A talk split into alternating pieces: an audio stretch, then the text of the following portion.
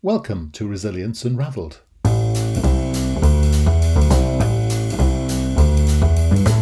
Hi, everybody, and welcome to Resilience Unraveled, a podcast that examines all aspects of personal and organisational resilience. A huge, all encompassing subject that covers the ability to thrive in life by harnessing your cognitive, emotional, physiological, and contextual abilities. I share stories from people who have thrived despite remarkable obstacles, as well as highly successful practitioners and experts across a range of topics. And this podcast introduces their amazing stories and expertise, as well as my own reflections, perspectives, strategies, and tips, which come from my own synthesis of themes and trends from wider learning. You can go to qedod.com forward slash extras to access offers, tools, and resources, including free articles and ebooks. For those of you that would be interested in supporting our work and contributing more proactively, you can find our new Patreon page at patreon.com. Then search for Resilience Unraveled. So, let's get started. Enjoy the show. Hey, and welcome back to Resilience Unraveled. And um, it's been my pleasure over the course of many, many years to meet people with some of the most complicated names, the most difficult to pronounce names, the most challenging um, taxonomies and dichotomies and such like, if that's a word. And today I'm meeting Brian Smith. And you have no idea what a relief it is to have such a good name to be able to uh, introduce you to. So, hi, Brian. How are you? I'm well. Thank you, Russell. I'm detecting um, an accent from over the pond. So, uh, where in the world are you? I am just outside of Chicago, Illinois, uh, in the United States. Fantastic. And um, how's life over there at the moment? We're, we're experiencing hot heat, hot summers. It's absolutely marvelous. How's Chicago? Um, actually, it's been a little cool, but it's nice. And funny enough, I was in London a few weeks ago, and it was warm then too. And it seemed like you all, uh, most of the people over there, enjoyed having a lot of sunshine. Yeah. Well, it's good job those Americans tell us that climate change doesn't exist, so we know this is just normal. So you know the fact that we're uh, fact that we're roasting at the moment is quite odd. Well, it's a delight to meet with you. So why don't you introduce yourself and tell us a little bit about what it is that you do? Um, well, uh, I am the managing partner of IA Business Advisors, which is an international um, fractional C-suite uh, or management consulting company. Um, I founded it in 1996. Um, I'm also an author of the I in Team series. We have two books, and uh, I'm a speaker. I speak around the world about leadership, uh, leadership development, and culture development within uh, small and medium-sized organizations. Okay, very good. Do you see that there's a difference in leadership between different sizes of organizations uh, or even different sectors of organizations. Do you see the do you see differences between those things? Oh most definitely. Um, you know i think leadership is an evolution and it's an evolution within the leaders area of influence and how they pre- have prepared themselves to the point of becoming a leader and then how they take that responsibility and evolve within the leadership as their organizations grow or shrink or change through time. So yeah, it's very different in in all the different levels and within the different industries. Yes. And you see, I agree with that. I think we spend far too much time listening to leadership lessons from those who've been at the top of organizations, who are usually very large organizations. I mean, like Jack Welch, for example, you know, to think of no one. I just happened to look at his book this morning and just thinking, actually, for the vast majority of people, that, I mean, it's good advice, but it doesn't really apply to a lot of people. It applies to some people, but not the vast majority, isn't it? I just I just wonder there, there seems to be there seems to be a dearth of pragmatic middle you know middle-sized organizational leadership books. So yours is interesting. So so how do you so how do you see the um, the role of a mid-sized lead a mid-sized organizational leader? What what do you think are the priorities? Well, I think uh, the number one priority is their people, and that that transcends not just their people that are in their organization, but their people that support them. So on the vendor side and the customer side. But at the end of the day, being a leader is about the people and understanding what your responsibility is to each group of those people. And within those groups, there are even more refined groups. I mean, uh, there's different departments or different areas of influence, and that can go also with our vendors, customers, or our teams. And I think when leaders understand the people, the rest starts to fall into place, and you can develop the processes and the technologies to support them. But without understanding the people, you can't have the others. So um, it is interesting, isn't it? Because um, I expected you to say process first. So, you know, I was quite surprised when you said people, because often it's management consultants who talk about process and finance. So, so what's led to this approach that it's people first? Well, I started my career as an accountant, um, and uh, uh, it was back in the days when computerized accounting systems were being put on desktops. And obviously, because I jumped into that world, uh, I chose to focus on process and technology, and technology is going to change the world and and is going to solve all these human problems. But what I learned was that it's people, process, and technology, and that every time we put a piece of technology on a desktop or we introduce a new process or business process or new policy that rooted the what rooted the success was the people so it moved me towards uh, adding to my education um, i went back and, and got my doctorate in organizational psychology to help understand and to help build improvement management systems that used technology, process, uh, and policy as tools, not as the foundation. Yes, interesting. And and you know, to, roaming around your website, um, it's quite interesting to see how many uh, references that there are to the word accountable, which I think is is one of my pet things. And I just wondered what your view was. Obviously, you think accountability is important. So, can you unpack the subject of this for us? Yeah, well, I think that without accountability, it's difficult to be a leader um, or to uh, set expectations. Um, if you set expectations without offering um, accountability, positive uh, and learning accountability, that it falls flat. And to do that, you have to be pretty smart about what um, you do. And if you're smart, and to us, smart is literal. It's the SMART goal system is specific, measurable, attainable, realistic, and timely. And if you lead in a smart way, accountability falls out because people know what the expectations are. And when they know what they are, accountability is easy. Um, and it doesn't have to be a negative, it can always be a positive.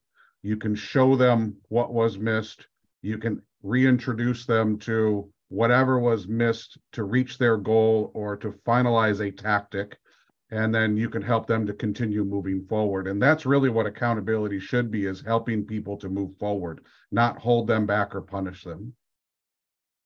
Yeah and i think it's learning from mistakes as well isn't it? It's that thing about um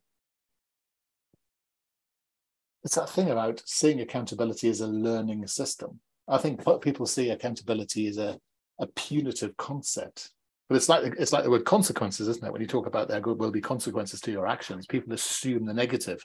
They very rarely say, "Oh, that's that'll be exciting." And it's the same with accountability, isn't it? And I and I think you're right. I think the fundamental building block of leader leadership is accountability, because uh, without that, what, what I mean, what's the leader for? If they don't actually admit their mistakes and roll forward. I mean, board meetings just end up being punishment sessions, don't they?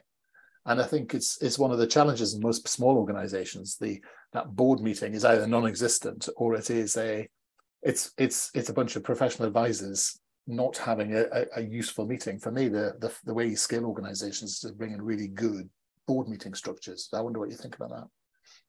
Yeah, well, any good communication structure is going to move an organization forward. And when that communication structure is led uh, with smart discussions. And um, yes, they have agendas, and we don't focus on what, as you just pointed out, the negative aspects of consequence or the negative aspects of accountability.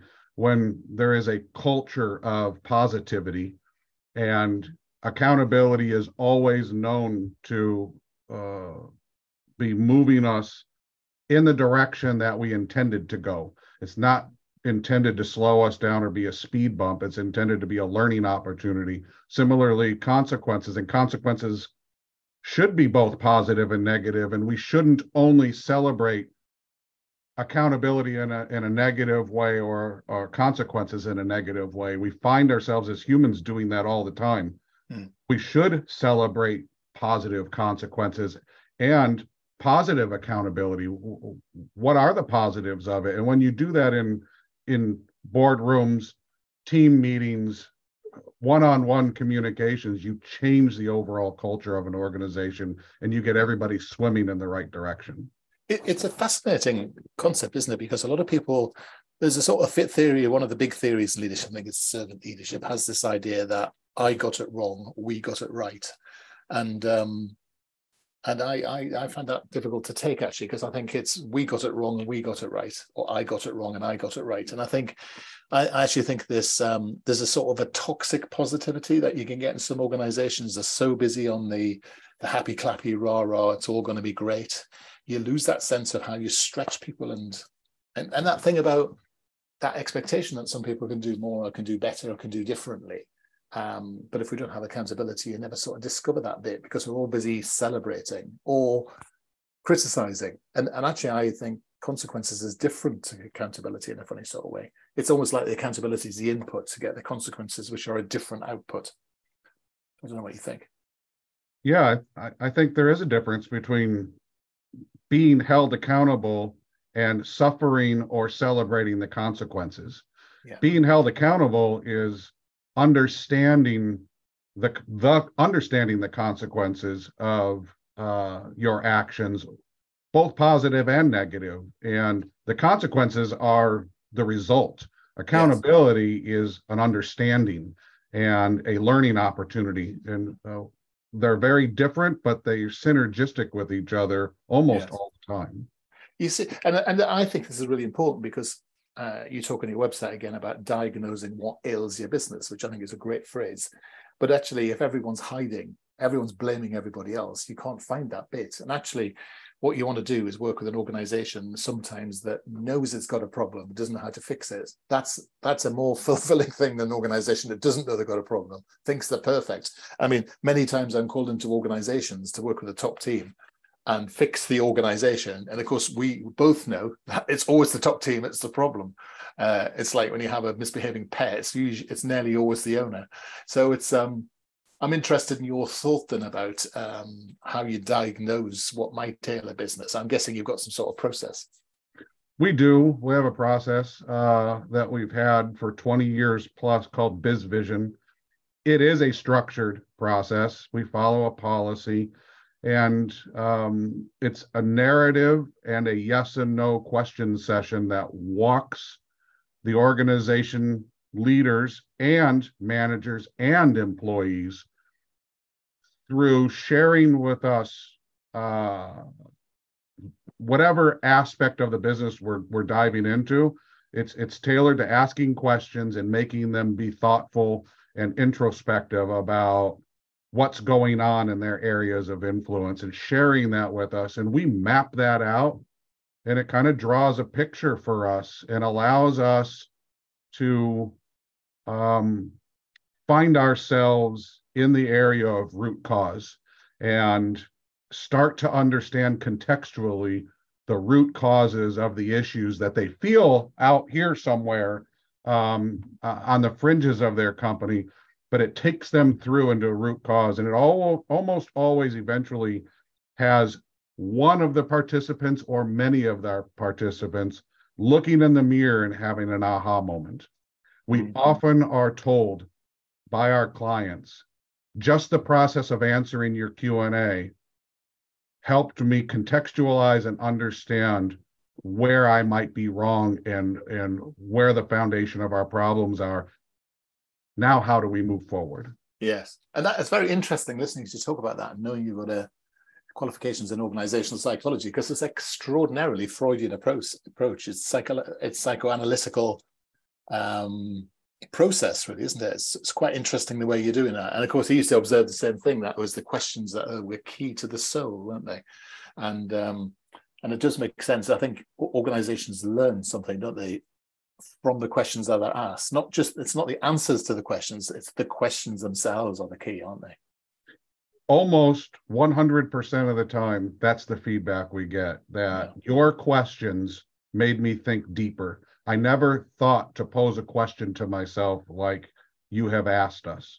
Yeah. And I've, I've never thought to ask anybody in my organization that question. Mm. And um, we align that with assessments of those same people.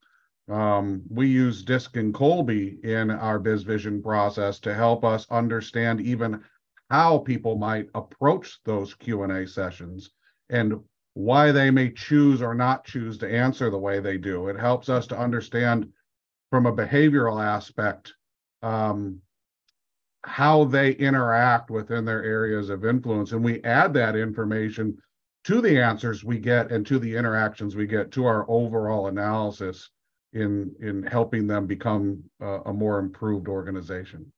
Yeah, how fascinating. I like that. And um, okay, um, so you mentioned the books earlier. You better tell us a little bit about those. Yeah, so uh, back in uh, the mid teens of 2000, so 14, 15. Um, my daughter was finishing up uh, college and she co writes our book series with me. And she's an English major. And she asked permission to read my journals. I've been journaling, uh, I journal every day for over 30 years. I have over a thousand journals. And she asked permission to dive into my journals. And she came to me and says, Wow, there's just coupled with your belief in individualism and influence, we could write some books together. And uh, we did. And our books are about, well, the individual, us, but our definition of individual is much different. Uh, Russell, you and I together are individual right now, bringing information to a group of individuals who together are an individual group of people that have an interest in the topics we're talking about. Companies are individual, made up of many individuals. Um, they are groups of AR team, the accounting team, the marketing team. When they work together, they are individual. Uh, and so we talk about redefining individualism to mean one to many, depending on what your area of influence is, what you want to do with that influence. Um, individualism can mean many different things. And then influence, uh, our understanding of influence is this we as humans begin to influence before we're even born. When our parents learned that we were going to be born, we were already influencing the lives of people and we hadn't even taken our first breath. And as humans, we influence our entire life. Hmm. And that influence is amazingly important. And I think that humans take our influence for granted. I don't think we understand the influence and the power we have, no matter who we are, what station in life you have, what your job is.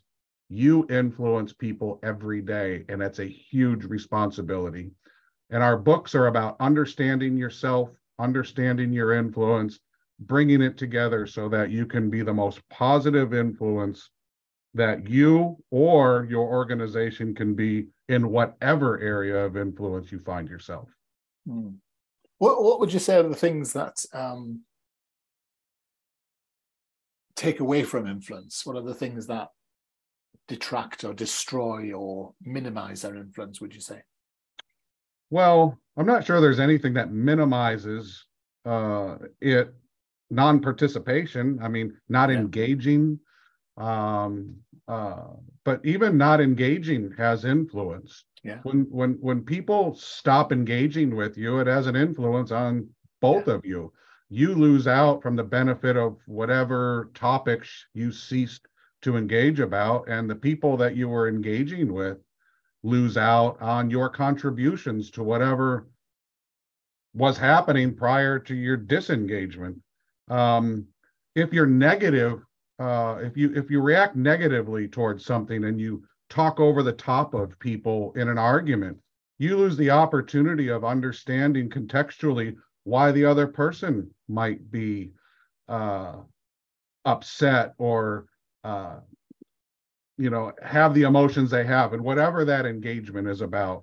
So influence is multidimensional and i'm not sure that there's such there's such thing as a takeaway or an add to as in understanding what level of influence you play at a particular moment and how how to balance that and how to prioritize it and how to benefit from it in a positive way so that whatever that area of influence is it moves you and everybody in the direction that is beneficial to everybody and i know that's a lot to unpack but it's really what it's it's how we've written our books. The first book is about understanding how you are who you are and and what your influence is and, and getting some grasp as to uh, where you are currently and what that means. And then how to move that forward is the second book. How do you be the influence uh, in your life?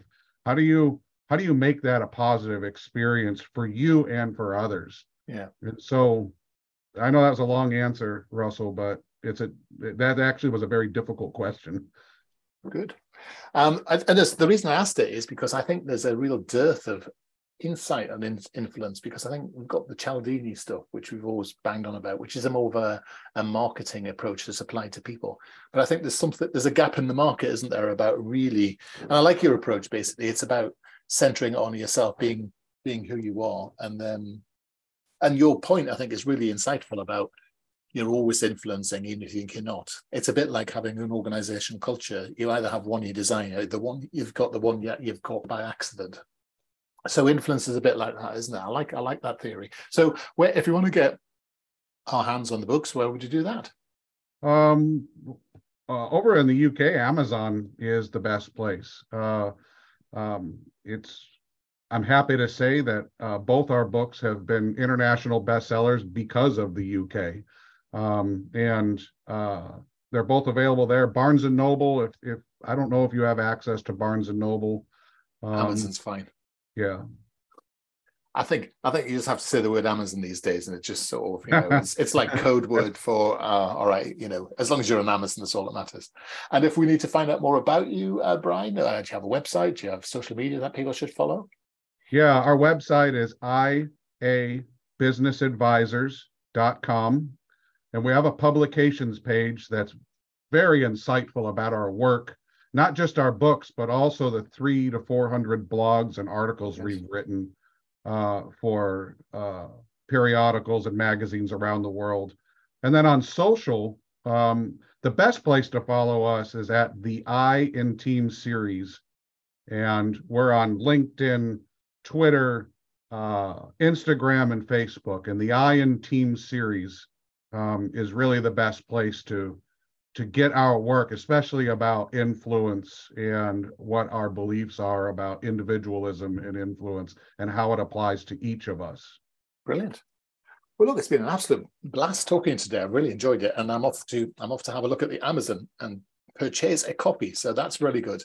So, uh, Brian, thanks very much for, for spending time with us today. It's Brian Smith. The website was iabusinessadvisors.com. And unusually, the advisors are spelled with an S. I'm just going to say how marvelous that is to see the correct spelling, just saying. And uh, books are available on Amazon.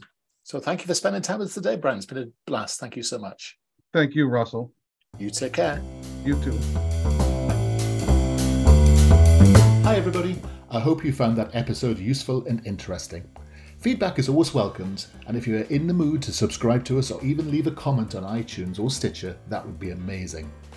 If you want to suggest ideas or even people you would like me to interview, then reach out to us at qedod.com forward slash contact.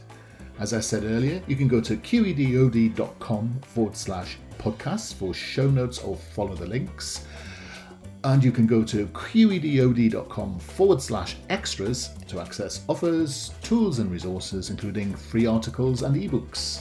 For those of you that would be interested in supporting our work and contributing more proactively, you can find our new Patreon page at patreon.com. Then search for Resilience Unraveled. I look forward to being in your ear next time around. Take care.